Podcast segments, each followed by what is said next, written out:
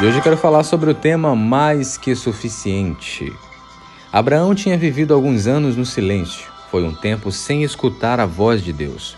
Ele havia recebido uma promessa da parte de Deus que ainda não havia se cumprido. Impaciente, ele tentou fazer acontecer o que Deus havia prometido, mas da sua maneira. Teve um filho com uma das servas da sua casa. Logo depois de utilizar seus próprios métodos, Deus apareceu e lhe disse: não se trata do que você quer, mas sim do que eu quero para a sua vida. Você percebeu que Abraão tinha 99 anos quando recebeu a promessa da parte de Deus?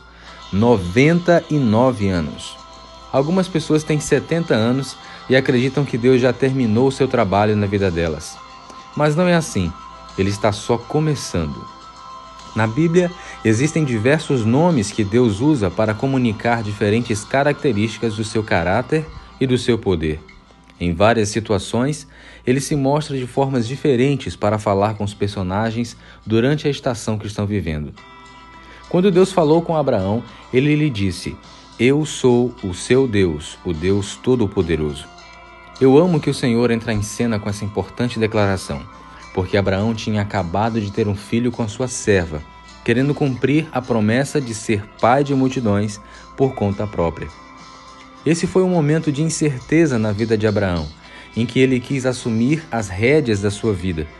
Em hebraico, Deus Todo-Poderoso é traduzido como El Shaddai, que significa mais que suficiente, nos lembrando de que Deus é a fonte de toda a bênção.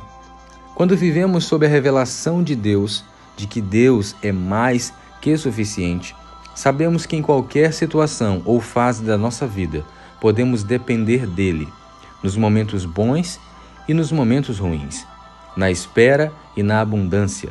Deus é mais que suficiente. Quero terminar aqui lhe fazendo algumas perguntas. De quem você depende? De você mesmo ou de outras pessoas? Ou de outras coisas? Você depende de Deus? É necessário que nós venhamos aprender a depender do nosso Deus.